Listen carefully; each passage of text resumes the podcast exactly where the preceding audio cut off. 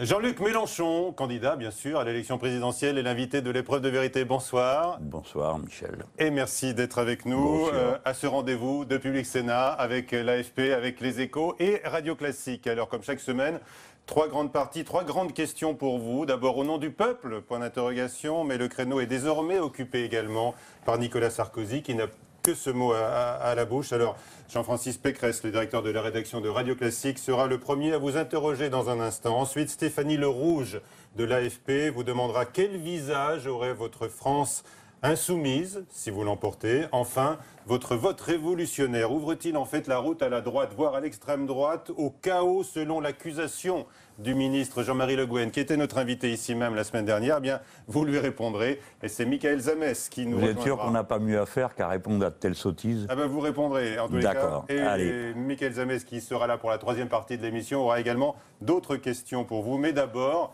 Jean-Luc Mélenchon, une question d'actualité. Bien sûr, la crise entre la France et la Russie, avec Vladimir Poutine qui a décidé d'annuler finalement sa venue à Paris. Est-ce que vous soutenez François Hollande dans son bras de fer pour faire avancer la paix, dit-il? Non, pas du tout. Il ne fait rien avancer du tout. C'est une... Je désapprouve absolument ce qu'il est en train de faire, qui est totalement contraire aux intérêts de la France. D'abord, envoyer Jean-Marc Ayrault porter une lettre d'invitation à M. Poutine pour ensuite dire qu'on ne sait pas si on va le recevoir. Pour terminer, les Russes dans une attitude plutôt raisonnable, pour éviter des incidents qui ensuite nous entraîneraient dans une escalade de mésaventures diplomatiques qui ne sont pas bonnes pour le pays, disent qu'ils reportent la visite. L'attitude de François Hollande est absolument insupportable. Nous sommes totalement alignés sur les États-Unis d'Amérique, nous courons devant. Et c'est une attitude qui n'est pas du tout conforme aux intérêts de la France. Il dit qu'il n'a qu'un préalable, je le répète, faire avancer la paix, à Alep notamment. Mais ce n'est pas de cette manière-là qu'on fait avancer la paix. En quoi est-ce que le fait de provoquer des incidents diplomatiques de cette nature fait avancer la paix? Il veut provoquer une discussion sérieuse, exclusivement sur la Syrie. Bon, tout ça n'est pas sérieux. Surtout en menaçant M. Poutine de l'envoyer au tribunal pénal international. Enfin, qui est François Hollande, à part la risée de l'univers? À peine était-il élu qu'il a accepté que les Nord-Américains installent des bases de missiles, anti-missiles, soi-disant, pour parer les missiles que l'Iran était censé vouloir nous tirer dessus.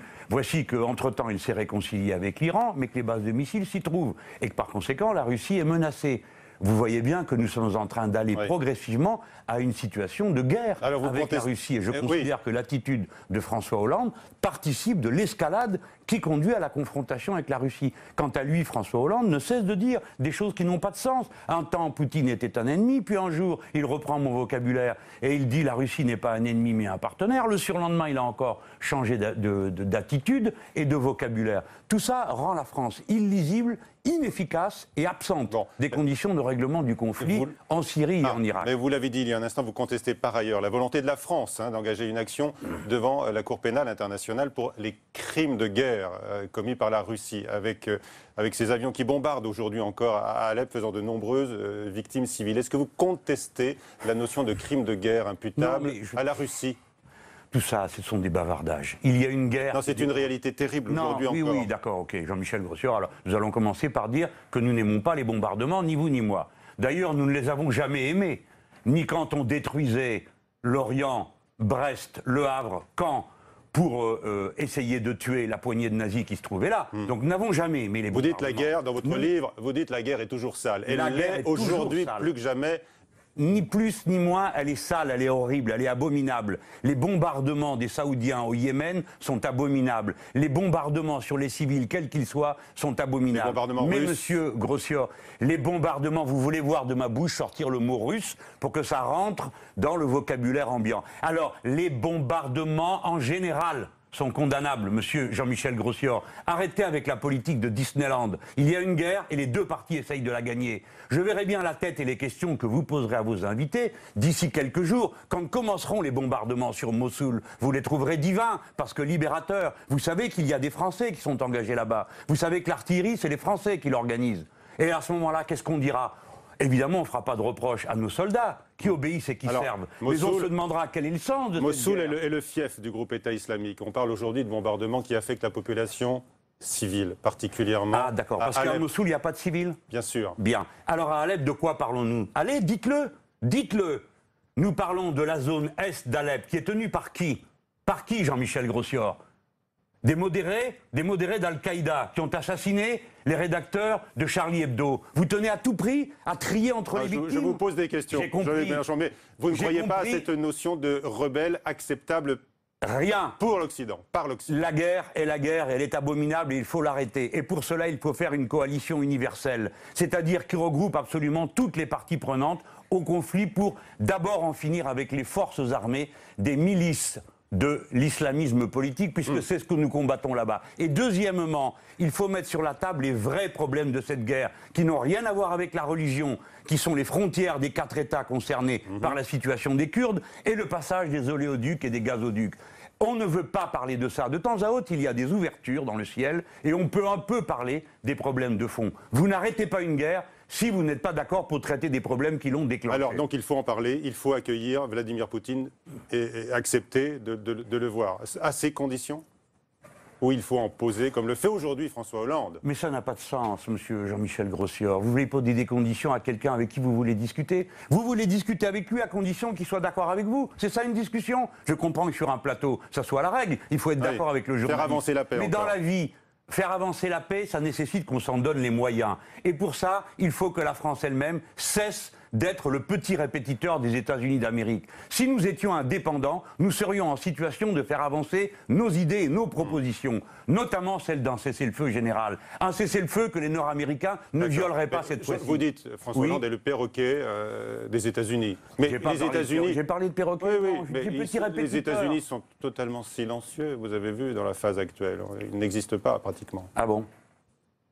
Ça, c'est le point de vue de cette chaîne de télévision, mais la réalité... c'est une question. Je vous pose la question. Vous ne trouvez pas que, justement, les Américains sont quand même absents? Non, les Américains sont présents, ils manipulent leurs pions, ils bombardent là où ils estiment nécessaire de le faire, ils n'ont rien fait pendant des mois, tout en faisant semblant de s'agiter contre Daesh, et maintenant, chacun essaye d'occuper le plus de territoire possible. Mais vous verrez bientôt que les Russes vont s'entendre avec les Turcs, qui jusque-là étaient les alliés des Nord-Américains, et faisaient transiter le pétrole clandestin de Daesh. Et maintenant, ils vont s'entendre ensemble pour le tracé du gazoduc. Et à ce moment-là, la guerre va ralentir. Mais néanmoins, monsieur Jean-Michel Grossior, quand ce jour arrivera, vous ne me poserez plus la question de savoir si j'approuve l'un ou l'autre. Et vous ferez comme tous les autres. Vous vous tairez pendant qu'on massacrera les Kurdes. Ce qu'on est déjà en train de faire parce qu'ils dérangent tout le monde. Dernière question. Vous voyez, monsieur Michel Grossior, les situations complexes ne peuvent hélas pas rentrer dans les formats de télé. Très bien, on a essayé quand même. Oui, on a essayé, je pense que vous avez fait valoir votre point de vue. Je crois que c'était clair. En tous les cas, vous aviez déclaré en février dernier, je pense que Vladimir Poutine va régler le problème en Syrie. Vous le pensez toujours? Alors attendez, monsieur Michel Grossior. Vous voyez, ça c'est un procédé de journaliste. Mais non, mais... Non, je peux répondre oui ou non? Alors je réponds. Oui. Cette phrase, elle est à l'intérieur d'une émission. On venait de me demander, comme vous, qu'est-ce qu'on fait maintenant concrètement? Il y avait des bombardements. Que bombardaient les Russes à ce moment-là? Non, mais je vous pose la question. Quoi? Mais non, mais je vais vous le dire. Parce que vous n'en savez rien et vous lisez votre papier. Il s'agit... On bombardait à l'époque les convois de pétrole clandestin qui allaient de Syrie en Turquie. Et les Russes bombardaient ça. Et c'est dans ce cas que j'ai dit, je pense qu'ils vont faire le travail. Et maintenant, je vais vous dire autre chose. Je n'ai aucune tendresse pour les islamistes qui se trouvent dans Alep Est, parce que c'est eux qui ont assassiné les journalistes français.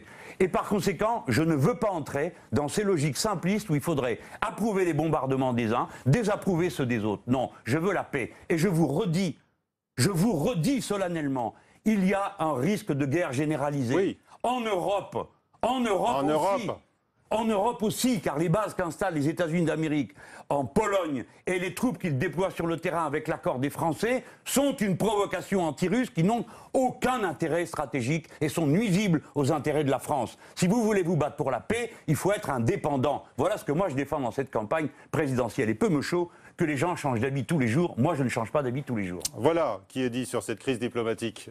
Et donc on poursuit maintenant avec Jean-François Pécresse, le directeur de la rédaction de Radio Classique. L'épreuve de vérité avec Radio Classique et Les Échos. Bonsoir Jean-Francis. Alors votre question et vos questions à Jean-Luc Mélenchon. Alors, au nom du peuple, puisque vous voulez le porte-parole du peuple, qu'est-ce que vous feriez pour que les forces de l'ordre puissent intervenir dans les zones populaires sans être agressés de manière parfois extrêmement violente, comme on l'a vu il y a quelques jours à la Grande Borne, à côté de Viry Châtillon. Que vous connaissez bien. Oui, que vous connaissez bien, puisque vous avez été élu du département, bien sûr. Alors d'abord, deux choses, au nom du peuple et le slogan de Madame Le Pen. Donc si vous voulez bien, on utilisera un autre repère, parce que sinon on pourrait créer la confusion chez ceux qui nous écoutent. Premièrement. Deuxièmement, je ne prétends pas représenter le peuple, vous m'aurez mal compris. J'essaye de le représenter. Le peuple existe indépendamment de ceux qui portent sa parole. Ce qui est nouveau, c'est que maintenant, un nombre croissant de gens acceptent de reconnaître qu'il y a un peuple qui est acteur de l'histoire. Auparavant, les uns ne reconnaissaient que les prolétaires et les autres leurs amis, point, des électeurs. Maintenant, on commence à comprendre qu'il y a un peuple, c'est-à-dire un acteur nouveau dans l'histoire qui s'est manifesté sous tous les horizons, qui auparavant n'existait pas. Maintenant, parlons des forces de l'ordre. Ce que nous avons vu à Viry, monsieur, doit être nommé par son nom. C'est-à-dire ? Une tentative de meurtre. Mmh. C'est une tentative de meurtre. Par des mafieux. De sauvageons ? Pardon, non. C'est un mot malheureux. Ça, c'est l'espoir. C'est un mot malheureux. Ça, c'est l'espoir d'un certain nombre de gens. Que l'on puisse une nouvelle fois montrer du doigt une population, d'abord une population, et ensuite, pourquoi pas une religion, suivant l'habitude qui est dorénavant prise dans ce pays. Non, il s'agit d'une tentative de meurtre par des criminels qui ont des trafics qu'il faut combattre jusqu'au bout et qui veulent empêcher l'installation d'une caméra qui viendrait les contrarier. Par conséquent, nous avons affaire à un délit de droit commun. Et clairement et fermement, nous devons au contraire bien tout faire pour montrer qu'il s'agit de criminels et que ce n'est pas une attitude de sauvageon ou je ne sais quoi. D'accord ? Ce ne sont pas des sauvageons, ce sont des trafiquants et des criminels et qui ont essayé d'assassiner des gens qui sont en l'occurrence sans défense et par surprise en leur jetant des cocktails Molotov dans la voiture. Il est clair que une telle attitude doit être réprimée. Il n'y a pas d'autre mot à utiliser. Que réprimer? Alors après, il faut raison garder. Raison garder, c'est faire attention à ne pas leur permettre de se cacher derrière une population qui n'en peut mais, parce que c'est pas elle qui a choisi de vivre dans des conditions pareilles avec de tels gens à proximité.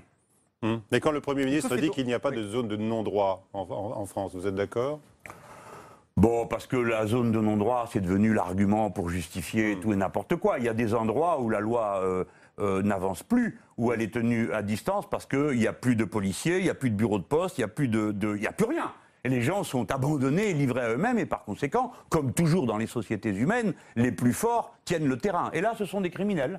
Est-ce qu'il y a quand même en France, est-ce que vous reconnaissez qu'il y a des territoires abandonnés de la République où les forces de l'ordre ne... Pourquoi utilisez-vous un mot comme « reconnaissez » ? Vous croyez que je ne l'ai jamais nié ? Parce que Manuel Valls. J'étais déjà conseiller général dans une banlieue, que vous étiez encore à l'école de journaliste. Donc je sais très bien ce que c'est que tout ça. L'État a abandonné les populations. Et maintenant, voici qu'il leur jette à la figure son propre abandon. Là où l'on a fermé les postes, là où on a fermé le commissariat de police, là où on a fermé l'antenne de sanitaire, on vient dire aux gens, mais comment ça se fait? En plus, vous osez ne pas être content. Et qu'est-ce que vous feriez? Parce que vous êtes dans la dénonciation, vous utilisez des mots très forts, mais qu'est-ce que vous feriez, vous, à la place du gouvernement? Pour la sécurité. Pour la sécurité, bien sûr. Donc vous êtes déjà d'accord pour dire qu'il y a un problème? Évidemment qu'il y a un problème. Très bien. À votre avis, des bandes d'attaque, parfait. Alors, à votre avis, comment peut-on régler le problème du crime? Prenons la chose rationnellement. Du crime organisé, comment le règle-t-on? En pourchassant les criminels. Donc, il faut pour ça du personnel. C'est de la répression. Qui soit face à autre chose que de protéger une caméra à deux dans une voiture. D'accord? Quand il n'y a plus rien dans le quartier. C'est ce que demandent les syndicats de police. Les syndicats de police ont raison et la population demande une protection qui est due à n'importe qui dans ce pays. Vous devez pouvoir vous sentir protégé par la police, de même que vous pouvez vous sentir protégé par votre école, parce que vous apprenez, vos enfants sont élevés, et soignés. Donc, monsieur, ma réponse est la suivante. Que faut-il faire? Petite A, le contraire de ce que fait Hollande, et le contraire de ce que veut faire Sarkozy, et le contraire de ce que veut faire Juppé. Bien sûr, tous veulent supprimer des postes de fonctionnaires. 300 000, a dit M. Sarkozy, 600 000, a dit M. Pas dans la police, dit-on. Pas dans la police. Alors, c'est ce qu'on entend. Dans l'éducation nationale? Dans l'éducation nationale? Oui, dans l'éducation nationale. Par exemple. Donc, il y a trop d'instituteurs et trop d'enseignants. Dans la police. Non, mais attendez. Pour l'instant, on reste sur Non, on ne reste pas. On ira où je veux. Si vous voulez bien, c'est quand même moi qui réponds. Oui, mais c'est quand même nous qui vous interrogeons. Oui, mais si vous voulez qu'on parle de la police, moi, je voudrais parler de la police parce que c'est l'actualité du jour. C'est l'actualité du jour, monsieur. Oui, je suis en train de vous répondre. On ne peut pas faire de police sans policiers. Voilà ce que je vous réponds. Bon. Ça me semble être plein de bon sens. Il faut combien de postes? Donc, si vous voulez supprimer... Combien de postes supplémentaires? Vous le saurez bientôt, car nous allons faire un point sur la sécurité. Et vous-même, vous vous rendez compte de l'absurdité de votre question? Non.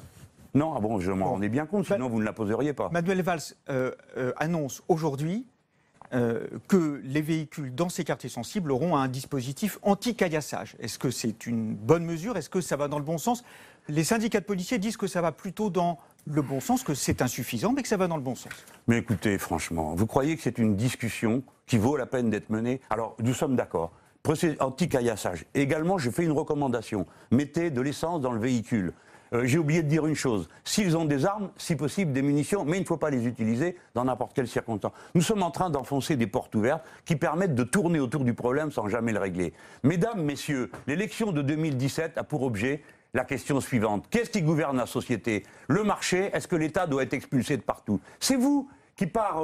je dis pas vous, pardon. Mais c'est ceux qui ont voulu à tout prix... N'est-ce pas que l'État disparaisse de partout? On a dit qu'il était énorme, qu'il était ventripotent, on l'a traité de diplodocus, de tous les noms. Eh bien maintenant, vous êtes tous en train de pleurer sur les conséquences des décisions qui ont été prises. Il faut que l'État revienne dans ce pays, car la France est construite autour de son État. Et si vous voulez avoir des fonctionnaires de police qui n'aient plus peur et qui donc ne se comportent pas comme des gens qui ont peur, il faut qu'ils puissent exercer leur métier dans des conditions normales. Mais ce n'est pas la police qui maintient l'ordre. Je vous le redis, c'est la société qui le maintient elle-même parce qu'elle est en ordre. Il y a eu pendant plusieurs semaines, plusieurs mois, pendant tout le printemps 2016, des manifestations contre la loi travail, des manifestations violentes, pendant lesquelles des centaines de policiers ont été blessés, parfois gravement. Est-ce que vous mettez... Pourquoi est-ce que vous ne dénonciez pas à cette époque ces mêmes violences contre les policiers, de la même manière que vous le faites aujourd'hui contre les policiers? Vous commencez à être fatigant, hein, vous, hein, parce que, premièrement, je l'ai fait, et à de nombreuses reprises. Alors peut-être que vous n'écoutez rien et que vos fiches n'est pas marqué, mais deuxièmement, je trouve tout à fait curieux de la part d'un journaliste, au moins d'habitude vous tenez la balance égale, au moins d'habitude vous faites ça. Vous pourriez évoquer le nombre des manifestants qui ont été énucléés, qui ont perdu un œil, ceux qui ont été envoyés à l'hôpital, ceux qui sont tombés... Parce que ça a été très dur d'une manière générale. Et moi j'ai toujours dit que j'étais contre la violence. Et j'ai toujours dit, je le redis devant vous, comme ça tout le monde l'entendra bien, je recommence.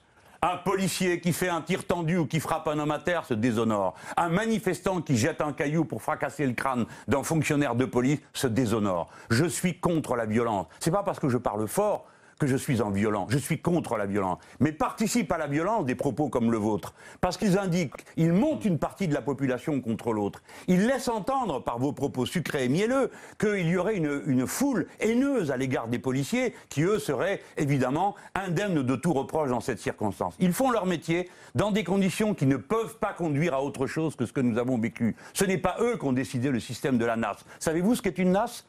Non, vous n'avez jamais manifesté. Alors je vais vous l'expliquer. On enferme des gens. Ils ne peuvent plus sortir. Dans des situations de tension extrême. On change un peu de sujet peut-être. Oui, dans un livre apparaître dans quelques jours, dans un livre de confidence, encore un. Voilà, François Hollande... Il faut être dans la confidence hein, pour savoir si la confidence est vraie ou pas. À des journalistes du Monde qui auraient trop d'immigrés en France, qui n'y auraient pas leur place. Et que l'islam est dans une certaine mesure... un vrai problème pour la République française. Qu'est-ce que vous pensez de ça? Il a dit ça, que c'était un problème pour la République française? C'est un problème comme religion. Monsieur, comme, je n'étais pas là au moment de la confidence. Je vais poser une question. Religion qui cherche sa place dans la République. J'ai rien compris. C'est un problème en tant que religion qui cherche sa place dans la République française. C'est ce que c'est. Alors donc là, on ne parle plus d'immigrés, on parle d'une religion. On parle de l'islam. Il y a un lien que je ne fais pas moi, mais qui est fait par le. Non, mais là, c'est vous qui le faites. Ce que rapportent les journalistes. Non, mais je comprends pas, parce que les religions dans ce pays et l'immigration, c'est pas la même chose. Il y a des immigrés qui arrivent d'Europe de l'Est, il y a des immigrés qui arrivent de partout. Ils sont pas tous de la même religion. Désolé pour ceux qui aimeraient peut-être qu'ils le soient tous, de manière à ce qu'on fasse le lien. Je ne sais pas, je n'étais pas dans la confidence, mais je vais la résumer. Le président de la République pense qu'il y a trop d'immigrés. Eh bien qu'il nous dise combien c'est trop, à partir de combien c'est trop. Et à ce moment-là, nous pourrons poser comme une base rationnelle ce problème, et nous verrons que c'est stupide. Il n'y a ni trop, ni pas assez, il y a. Et avec cela, il faut faire. Et je mets au défi qu'on me dise comment on peut faire autrement. Je recommence. On me dit qu'il y a, j'ai entendu, jusqu'à 8000 clandestins dans ce pays. D'autres disent 200 000. Je coupe la poire en deux à 400 000. Dites-moi, mesdames, messieurs, comment on fait? Comment on fait pour les capturer ? On déploie de la police partout, naturellement plus personne ne rentre, on attrape les gens. Vous croyez que vous pouvez faire ça ? Et ensuite, vous les ramenez où ? Dans quel pays ? Il ne vous reste plus qu'à espérer qu'ils aillent tous au même endroit. Combien ça fait de trains ? Combien ça fait de bateaux ? Ces attitudes sont grotesques. Ma position est beaucoup plus raisonnable. Faire en sorte que les gens n'aient pas envie de partir. Car ils partent, c'est de l'exil forcé, l'immigration. C'est de l'exil forcé. Personne ne part en pensant qu'il part en vacances. D'accord ? C'est de l'exil forcé. Et cet exil forcé, il faut l'interrompre en cessant de créer les conditions qui font partir les gens. Et aujourd'hui, vous autres, en Europe, qui jusqu'à présent avez regardé de haut les immigrés de tous ces pays en exil forcé, vous commencez à les regarder d'une autre tête, parce qu'il y a 1 400 000 exilés forcés partis d'Espagne, 500 000 de Grèce. Alors qu'est-ce que vous avez à dire sur le sujet, monsieur le Président de la République ? Qu'ils sont de trop dans les pays où ils arrivent ? Et combien de jeunes Français s'en vont d'eux-mêmes ? Il faut ensuite combattre les trafics. Et une fois que les gens sont là, je demande qu'on m'explique qu'est-ce qu'on peut faire d'autre que de se comporter comme des êtres humains dignes de cela. Donc les accueillir autrement que dans les conditions de la jungle à Calais, qui est une honte pour notre pays et pour notre humanité que nous incarnons les trois autour de cette table, trois hommes d'ailleurs. Alors, on parlait du peuple. C'était la question de Jean-Francis. Vous opposez le peuple à l'oligarchie. Et je le disais tout à l'heure, Nicolas Sarkozy reprend ce mot de peuple. Il n'a que ce mot à la bouche. C'était le cas notamment lors de son meeting au Zénith. On en écoute et vous réagissez. Vous dites ce que vous en pensez, Jean-Luc Mélenchon. Peuple de France, reprends ton destin en main. Peuple de France, n'accepte pas la confiscation du débat. Oui. Je veux rendre la parole au peuple. Oui, je n'ai pas peur du peuple. Ce qui est dangereux, c'est de ne pas écouter la colère sourde qui monte. Ce qui est dangereux, c'est d'ignorer l'humiliation de millions de nos compatriotes. Non, mais d'accord, mais... Le peuple. Alors, il y a quelques jours, vous utilisiez des termes qui étaient assez similaires à ces termes-là. Vous dénonciez une oligarchie, une caste, des parasites, des bons à rien. C'est le même registre que... Eh bien voilà, tout est dit. C'est tout pareil. Hein. Ouais. Qu'est-ce que vous en pensez ? Faites la comparaison de texte. Mais non, ça n'a pas d'intérêt. Vous êtes en train de découvrir l'eau chaude.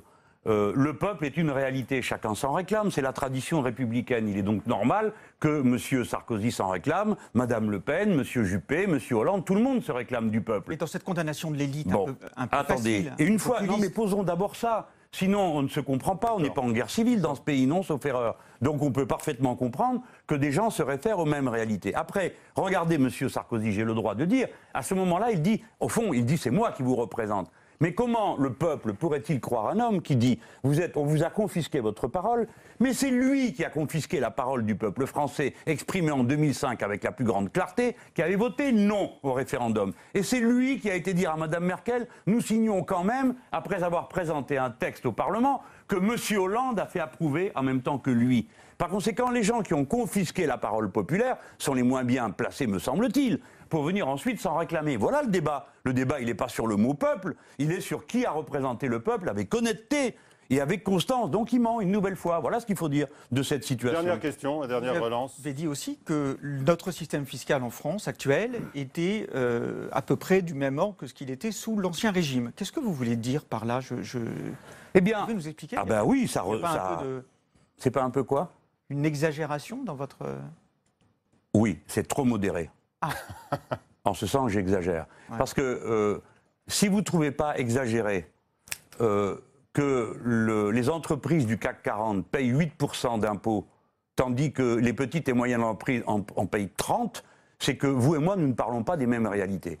En France, il y a un problème. La classe moyenne porte tout sur son dos.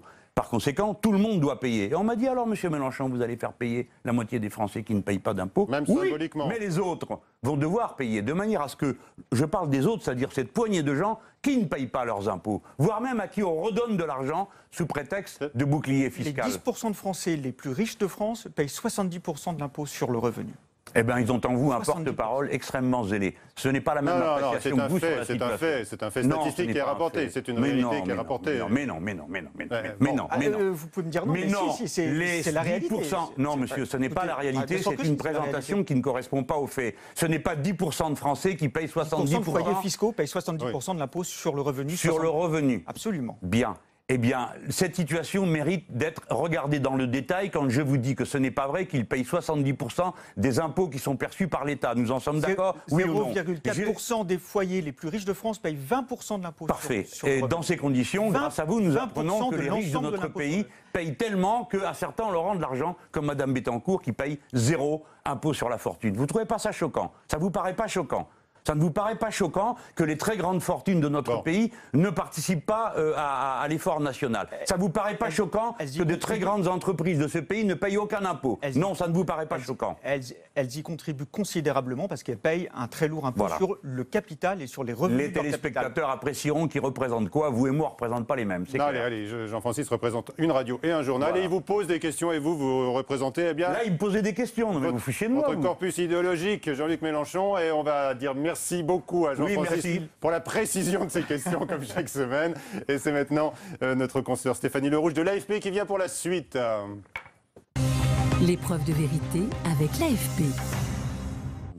Bonsoir Stéphanie. Bonsoir. Bonsoir. Alors votre question à Jean-Luc Mélenchon. Eh bien donc nous allons nous pencher sur le visage de cette France insoumise. Donc vous réunissez votre convention ce week-end avec notamment 650 personnes qui ont été tirées au sort. Est-ce que vous pouvez nous expliquer ce choix qui est assez original? Merci de commencer par là, c'est-à-dire le mouvement lui-même. Je sais que c'est un objet nouveau. C'est donc un prototype que nous allons voir ce dimanche. Il y aura donc des choses imparfaites, je le dis parce que je suis un peu angoissé. Savoir si nous allons réussir tout ce que nous entreprenons. Nous avons tiré au sort les 2/3 de la convention, si je ne me trompe pas, 650 sur le millier qu'il va y avoir. Parmi les signataires, il y en a 135 000 de la France Insoumise, c'est-à-dire des personnes qui ont décidé de donner leur appui à ma candidature. Pourquoi avons-nous tiré au sort? Pas parce que c'est plus démocratique de tirer au sort, c'est un débat qui est très ouvert, mais parce que nous ne voulions pas d'élection, car élection voudrait dire que nous deviendrions un parti, avec des plateformes, des tendances, des textes d'orientation et des gens se présentant à cette convention au nom d'une chose ou au nom d'une autre. En réalité, la convention, son objet est réglé, puisque le programme a été mis en discussion, a été élaboré pendant 7 mois par des contributions individuelles, sur la base du programme humain d'abord que j'avais déposé. Il y a eu des auditions, il y en a eu 16 ou 17, hier soir j'ai encore participé à la 18e sur les logiciels libres, bref. Et ensuite, les organisations politiques qui apportent leur soutien à ma candidature ont elles-mêmes fait leurs propositions. De tout ça, nous avons tiré un texte qui lui-même est en ce moment en cours de vote à l'intérieur des 137 000 votants. Il a fallu tirer au sort et nous allons donc faire quelque chose que personne n'a jamais fait. Tirer au sort une convention, des gens viennent, ils participent à un débat. Quel est l'objet exactement de cette convention? Parce qu'on ne comprend pas bien. Donc le diagnostic, pour vous, il est derrière vous. Oui. Le programme, visiblement, c'est fait également. Donc qu'est-ce qu'ils vont faire, ces gens? D'abord, nous allons... Vous m'interrogez sur les choses que nous allons factuellement faire. D'abord, nous allons transmettre le document. C'est un acte que je ne pouvais pas faire de moi-même. J'ai pensé qu'il fallait le faire du mouvement lui-même. C'est la présentation du programme, en fait. Oui. Nous allons le présenter. Il y aura encore des modifications, j'imagine, de dernière minute. Il y aura un classement des priorités qui va être fait par les participants. Et il y aura quelque chose qui me paraît très important, c'est le donner à voir. Nous l'avons commencé à le faire avec le défilé de la France Insoumise le 5 juin dernier à Stalingrad. C'est le moment où l'on donne la parole à ceux qui ne l'ont jamais. Par exemple, des syndicalistes, par exemple, des lanceurs d'alerte, par exemple, des gens qui, dans la vie quotidienne, incarnent des choses dont vous n'avez pas idée, moi non plus, parce que je ne le vis pas, mais qui sont les problèmes de la vie de tous les jours. Vous avez quelqu'un, par exemple, qui a prévu de venir et d'intervenir. Savez-vous de quoi elle va parler? Je ne dis pas que ce soit un résumé. Là, pour l'instant, on ne sait pas encore. Hein. Le suspense est à son comble. Ça sera quoi, alors? Oui, je comprends que... Mais non, mais c'est quoi? Oui, oui. Bah, laissez-moi finir ma phrase. Oui, vous avez été aimable. Hein, c'est quoi? De toutes sortes de choses, vous le verrez bien dimanche. Alors, voilà pour la composition et l'organisation. En général, ce sont des gens... qui ont à poser des problèmes de la vie ordinaire sur la table, qui ne sont pas connus, pas entendus, puisqu'il y a 9 millions de personnes dans ce pays qui sont dans la pauvreté et qui n'ont pas la parole. Voilà.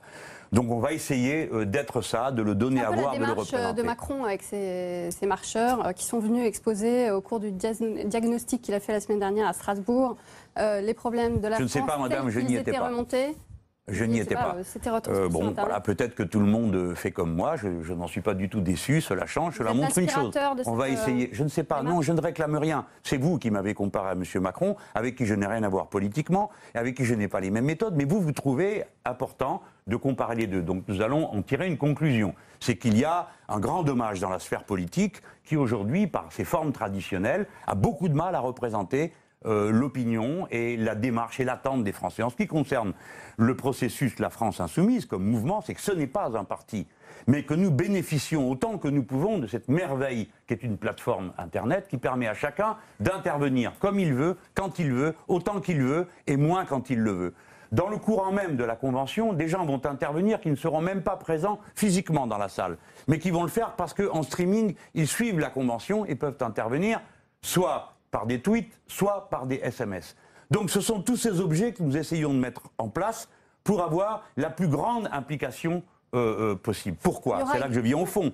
C'est que le projet politique que je porte est un projet de révolution citoyenne, c'est-à-dire de prise du pouvoir par les citoyens, qui va se traduire notamment par une revendication qui me paraît, moi, de nature révolutionnaire, c'est la convocation d'une assemblée constituante pour redéfinir... Révolution la par révolution. Les urnes. Oui, bien sûr. Quelle autre révolution faire que celle qui aurait par les urnes? En tout cas, moi, je n'en propose pas d'autre. Très bien. Il y aura un collège de représentants politiques aussi ce week-end. Vous avez des socialistes, des écologistes, des communistes qui sont avec vous? Oui. Alors, vous savez, ils subiront ce qu'ils ont à subir dans de tels cas. C'est que comme ce ne sont pas... toujours des personnes très illustres, on considère qu'elles ne sont pas là. Et voilà pourquoi, depuis des mois, quoique nous soyons 135 000, on me dit que je suis seul, quoi qu'il y ait des communistes insoumis, des membres d'ensemble, c'est-à-dire des composantes du front de gauche, plus le PG, plus des socialistes dissidents, on continue à me dire que je suis tout seul. Pour être honnête, ça ne me dérange pas. Car si je bénéficiais des louanges universelles, j'aurais aussitôt l'opprobre universel qui accompagne ceux qui nous louangent dans ces circonstances. En tous les cas, officiellement, le PCF, le Parti communiste français n'est pas membre, bien sûr. Ne veut pas l'être. Ne veut pas et dit aujourd'hui ne se prononcer que pour un programme et pas un candidat, donc pas pour vous, Jean-Luc Mélenchon. On écoute Pierre Laurent quand même, il mise sur un possible rassemblement. Les Insoumis avec Jean-Luc Mélenchon ont travaillé. Les socialistes critiques travaillent. Je les ai invités à la Fête de l'Humanité, comme Jean-Luc Mélenchon. Les écologistes sont en train de discuter. Eh bien, rapprochons nos propositions. Je pense qu'elles peuvent être possiblement communes sur énormément de sujets. Et faisons une candidature commune. Alors, c'est encore possible d'imaginer un rassemblement. C'est le vœu, manifestement, du patron du PCF. Au cours de la Fête de l'Humanité, Pierre Laurent avait dit qu'il souhaitait vous rencontrer pour évoquer un certain nombre de sujets qui vous divisent. Il y a notamment la question des travailleurs détachés, de la place de la France dans l'Union européenne. Il y a également la question des gauches irréconciliables, donc qui est plus une question stratégique. Vous n'avez pas souhaité cette rencontre. Pourquoi déjà? Est-ce qu'elle peut avoir lieu? Non. Il continue d'appeler. Oui, très bien. Les communistes participent par milliers à la France Insoumise. Je le répète, ce n'est pas un parti. Il n'y a pas besoin d'abandonner son parti pour militer à la France Insoumise. Donc des communistes, des élus communistes parrainent ma candidature et il y en aura d'ici peu davantage encore. On en parlera peut-être tout à l'heure. Mais donc voyons la méthode. Ce que dit Pierre Laurent est toujours très intéressant et je l'écoute avec toujours beaucoup d'intérêt. Par exemple, il a décidé que tous les communistes candidats aux législatives seraient investis en septembre. Il l'a fait. Il a dit qu'il ne veut pas d'accord national, qu'il qualifie de tripatouillage, mais d'accord au cas par cas. Eh bien parfait, nous ferons des accords au cas par cas. La France Insoumise aura des candidats partout. Je répète, la France Insoumise aura des candidats aux législatives dans les 577 circonscriptions. À côté des candidats du PC ou... Nous verrons. La France... Il y aura des candidats du PCF. Oui, très bien. Il y aura des candidats communistes France Insoumise. C'est ce que je peux dire. Quant au reste, je n'en sais rien. Car ce que dit Pierre Laurent est intéressant, mais je voudrais en montrer, si vous le permettez, un instant, la limite. De qui parle-t-il? Les socialistes sont engagés dans une primaire. A-t-il entendu dire que l'un quelconque des candidats à cette primaire a l'intention de venir faire une candidature commune hors du PS avec nous? Non. A-t-il entendu un seul candidat vert à la primaire dire qu'il veut faire une candidature commune? Non. Quand est-ce que j'ai essayé tout ça? Pendant les départementales et les régionales. J'ai proposé que nous appelions l'opposition de gauche, que nous ayons un label commun. Tout ça a été refusé. Et maintenant, 7 mois avant l'élection, on serait là à commencer je ne sais quelle obscure palabre. C'est trop tard. Mais c'est... Enfin, c'est pas moi qui le dis. Non, mais c'est la conclusion que vous en tirez. La conclusion que j'en tire est que je suis candidat, disponible à tout moment à parler avec ceux qui veulent parler avec moi, mais que les faits m'ayant donné raison, je demande qu'on considère que ce que je fais aussi a un intérêt. Et que votre candidature est donc irrévocable, évidemment. Ma candidature, ça va de soi. Mais vous ne croyez pas à une plateforme législative, par exemple, qui réunirait les communistes, les écologistes, vous-même Nous verrons. La plateforme, les législatives, c'est l'année prochaine. Nous sommes, pour moi, l'élection présidentielle, l'élection législative, c'est la même chose. C'est la même chose. C'est-à-dire que c'est au nom du même programme, c'est au nom du même objectif de victoire. Moi, je ne suis pas en train de faire du témoignage. Je trouve très sympathique tout ce que dit Pierre Laurent, mais vous auriez dû vous donner le mal de regarder en quoi consiste le programme dont il parle. 7 axes qui sont à un niveau de généralité, on ne gouverne pas avec ça. Bon, par la force des choses, il faut un programme sérieux, il faut qu'il soit chiffré, il faut qu'il soit organisé. On ne peut pas dire, allez, venez tous, mettez vos légumes dans le potage et on va faire une soupe. Mais non, un programme, ça a une cohérence. Quand moi, je vous parle de la Constituante, eh bien, il se trouve qu'une partie de ceux qu'a évoqué Pierre Laurent n'en veulent pas. Quand je parle de la planification écologique ou de la sortie du nucléaire, ça commence par la direction du Parti communiste, lui-même qui n'en veut pas. Alors, nous ne pouvons pas dire, venez tous, et puis on va finir par arranger un petit quelque chose. Non, il faut construire une majorité populaire sur des objectifs et avec une candidature. C'est ce que j'essaye de faire. Voilà, votre message est clair. Maintenant, si quelque chose change, monsieur Grossier, mais qu'est-ce que vous voulez qu'il change? Nous verrons bien. Mais rien ne changera. Rien ne changera. Et en tout cas, ma détermination, elle ne changera pas. Voilà, votre message est clair au Parti communiste, vos anciens amis et partenaires. Ils sont toujours amis, toujours vos amis, bien sûr. Mais on a un désaccord stratégique. Il a cru qu'il pouvait faire une primaire avec Hollande. Alors on a compris. Et maintenant, il s'en débrouille. On a compris, il s'en débrouille. Merci beaucoup, Stéphanie. Et maintenant, c'est Michaël Zemmès de Public Sénat qui arrive pour la 3e partie de l'épreuve de vérité avec Jean-Luc Mélenchon.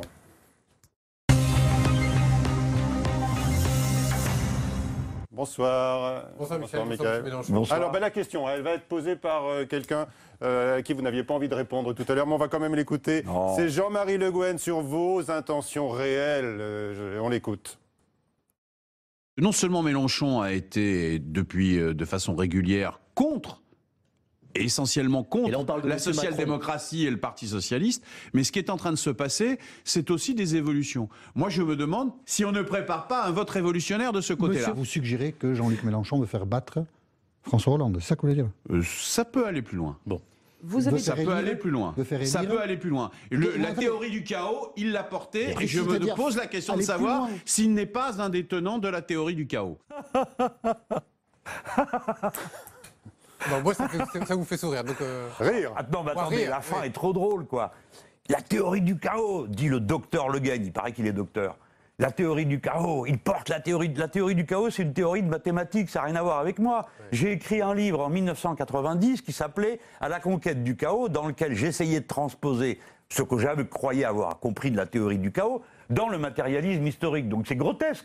Il essaye de vous dire « Mélenchon est pour le chaos ». Mélenchon est pour le chaos, donc vite, venez vite vous réfugier auprès de Le Guen. Alors après, il y a un point sur lequel il a raison. Le vote révolutionnaire. Pardon ? Le vote révolutionnaire ? Non, je ne comprends même pas ce que ça veut dire, cher monsieur. Bah, en 1981, par exemple, les communistes avaient appelé à voter contre François Mitterrand au premier tour. Ah bon ? Eh oui. Oui, forcément, au premier tour. Oui, bien sûr, ils avaient un candidat, donc ils appelaient à voter pour le leur. Ils appelaient ça le vote révolutionnaire. Ah bon ? Vous croyez que c'est ça ? Ah, vous appelez ça comment, vous ? Quand on est communiste, qu'on appelle à voter pour son propre candidat... C'était les consignes secrètes, souvenez-nous, pour le second tour. Les consignes secrètes, non, c'est pas secret, c'était public. Là, on parle plutôt, effectivement, d'une perspective de voter pour faire barrage aux candidats de la gauche. Faire passer... C'est ça, le chaos, ce que je comprends. Bah, soyons francs, alors, ce vote révolutionnaire. Soyons sérieux. Que des communistes appellent à voter pour leur propre candidat me paraît être normal. Donc c'est pas le sujet. D'ailleurs, moi je ne suis pas communiste et je ne suis donc pas concerné par cette affaire. Maintenant, il dit Jean-Luc Mélenchon a toujours été contre la social-démocratie. Ben non, j'ai pas toujours été contre la social-démocratie. J'ai été contre la social-démocratie à partir du moment où elle est devenue cette organisation internationale qui, dans la moitié des gouvernements d'Europe, co-gérait avec la droite. Et c'est le cas notamment en Allemagne, n'est-ce pas ? Et en France ? Elle se charge elle-même de tout le travail. Mais commençons, on parle de la social-démocratie. Il n'y a jamais eu de social-démocratie en France, n'est-ce pas ? La définition... François Hollande, c'est pas de la social-démocratie. Non, c'est du libéralisme matiné de discours de gauche. Mais ça n'a rien à voir avec la social-démocratie. Je vais vous expliquer ce qu'est la social-démocratie. C'est un accord entre le parti de gauche dominant et les syndicats ouvriers pour négocier avec le patronat des avantages pour les travailleurs. Ça se passe comme ça. C'était la tradition de toute l'Europe du Nord, jusqu'à ce que la social-démocratie de toute l'Europe du Nord se mette à gouverner avec la droite et en définitive avec le patronat. Bien. Donc en France, expliquez-moi voir ce qu'il y a de social-démocrate dans la loi El Khomri. Non, c'est exclusivement dialogue, en faveur du patronat. Bon, mais je vous résume. Donc je suis contre cette orientation-là. De même, il dit est contre le PS. En effet, depuis le début du quinquennat de M. François Hollande, j'explique ce qui va se passer. Et c'est d'ailleurs ce qui s'est passé. J'avais expliqué que la politique de l'offre ne conduirait à rien, qu'à une gabegie d'argent public pour permettre à des gens, soi-disant, d'investir ce qu'ils n'ont pas fait. Ils n'ont pas investi l'argent qu'ils ont ramassé grâce au CICE. Donc pour l'instant, je ne suis coupable que d'une chose, avoir eu raison. Alors à partir de là, M. Le Guen, qui ne sait plus quoi dire, qui ne s'est même pas donné la peine de lire mes textes, mes programmes et autres, m'accuse de je ne sais quoi. De je ne sais quoi. Il dit que oui. Vous seriez prêt à favoriser le vote de Nicolas Sarkozy, en gros faire exploser le système. Mais je suis candidat moi-même. Comment vais-je favoriser le vote pour M. Nicolas Sarkozy? Je ne comprends rien à ce que vous me dites. Je suis candidat, j'appelle à voter pour moi. Ça ne vous aura pas échappé. Mais en tout cas pour un deuxième tour éventuellement. De favoriser l'élection d'un candidat de la droite pour faire battre la gauche. Il a un argument. Attendez, notamment... Au deuxième tour, vous aurez un... Je ne comprends rien à ce que vous me dites. Il y aura un candidat de gauche et un candidat de droite. C'est possible. Et c'est pourquoi c'est pas moi le candidat de gauche qui... je ne sais pas, peut-être. Ben, si c'est peut-être, je ne vais pas voter contre. C'est la théorie de Jean-Marie Le Guen, on reste là-dessus, donc vous voulez que vous répondiez ou pas? J'essaye de comprendre votre question, monsieur. Monsieur Le Guen, c'est vous qui vous êtes fourré dans ce mauvais pas. Vous avez un type... Vous avez un type qui m'insulte gratuitement et qui n'importe quoi. Et vous prenez votre stylo, vous avez raison, c'est un ministre. La parole d'un ministre, ça compte. Le gars dit n'importe quoi. Et maintenant, c'est vous qui devez vous débrouiller avec un machin pareil pour essayer de me coincer. C'est vrai que cette théorie est un peu complexe au moment où vous posez la question. Oui, oui. Vous lui avez répondu. Oui, oui, j'espère que j'ai répondu. Si quelqu'un a compris la question, il aura compris la réponse. Alors... François Hollande, toujours dans ce livre dont on a déjà parlé tout à l'heure, dit... Je vais le lire, à force, ça m'a l'air intéressant. Ben, il paraît, oui, en tout cas, on le dira aussi... Il n'avait rien d'autre à faire, cet homme, que de discuter pendant des jours et des heures avec des journalistes. Ça, je ne sais pas. Bon. Il nous dit que si jamais, en cas de deuxième tour, il avait un choix à faire entre Nicolas Sarkozy et Marine Le Pen, il appellerait à voter Nicolas Sarkozy. Feriez-vous la même chose? Écoutez, si au deuxième tour, il y avait à choisir entre le Père Noël et Peter Pan, je crois que je voterais pour le Père Noël. Ça vous va? C'est votre réponse. Non mais je veux dire, tout le monde y va de son petit pronostic. Ah bon? Parce qu'il imagine. Alors maintenant, il ne suffit pas de régler les problèmes réels. Vous vous rendez compte dans quoi on est là? On est dans la politique fiction en permanence. Ça vous donne des choses. C'est une question importante quand même. Non mais ce sont des choses écœurantes. On ne parle plus du réel. On ne parle plus des confrontations réelles. On parle des suppositions des uns et des autres qui sont des manipulations. Ça vous donne des grandes enquêtes pour dire il y a des gens de gauche qui veulent voter au premier tour de la primaire de droite pour aider M. Juppé, qui est aussi à droite que M. Sarkozy et qui lui a été condamné, parce que M. Sarkozy est à droite et qu'il pourrait être condamné. Tout ça dégouline de cynisme, de manque d'honnêteté, de tricherie, partout, tout le temps, à tout endroit. Vous comprenez pourquoi des gens comme moi se sentent tellement à l'aise dans leur basket? Moi c'est simple, j'ai un programme, j'ai des amis... Et on se bat pour convaincre une majorité. C'est la seule chose honnête qu'on peut faire dans une démocratie. Question. Et tous ces gens sont en train de transformer un grand moment de la démocratie française en un PMU grotesque. Monsieur Mélenchon, question qui pourrait également se poser en termes de gauche, et là c'est quand même du fond. Est-ce que vous êtes vraiment irréconciliable avec la gauche qui gouverne? Qu'est-ce que vous voulez que je vous dise? Irréconciliable. D'abord, je suis de gauche, mais s'il vous plaît, faites attention à ce que vous dites, parce que la gauche, les gens comprennent que je suis avec Hollande. Donc c'est pour ça que je parle d'opposition entre donc il n'est pas de un gauche. Mouvement... Mais bien sûr que non, qu'il n'est pas de gauche. Il ne suffit pas de dire « je suis de gauche ». Il faut encore le prouver, enfin écoutez... Jusqu'à présent, le Parti socialiste, ça reste la gauche. Mais écoutez, en quoi tous ces gens-là font-ils une politique de gauche? Je vous supplie de me le dire. Non. Quand on a fait la loi El Khomri comme ils l'ont faite, quand on s'aligne sur les États-Unis d'Amérique, quand on laisse un pays avec 9 millions de pauvres et un nombre de millionnaires comme il n'y en a jamais eu, quand on a le record d'Europe de distribution des dividendes par les grandes entreprises, on ne peut pas dire que c'est une politique de gauche. Enfin, écoutez, quand les gens se voient renier leurs droits sociaux, vous ne pouvez pas appeler ça une politique de gauche. Donc, est-ce que nous sommes irréconciliables? Je suis irréconciliable avec ceux qui pratiquent cette politique. Et tous les autres sont bienvenus.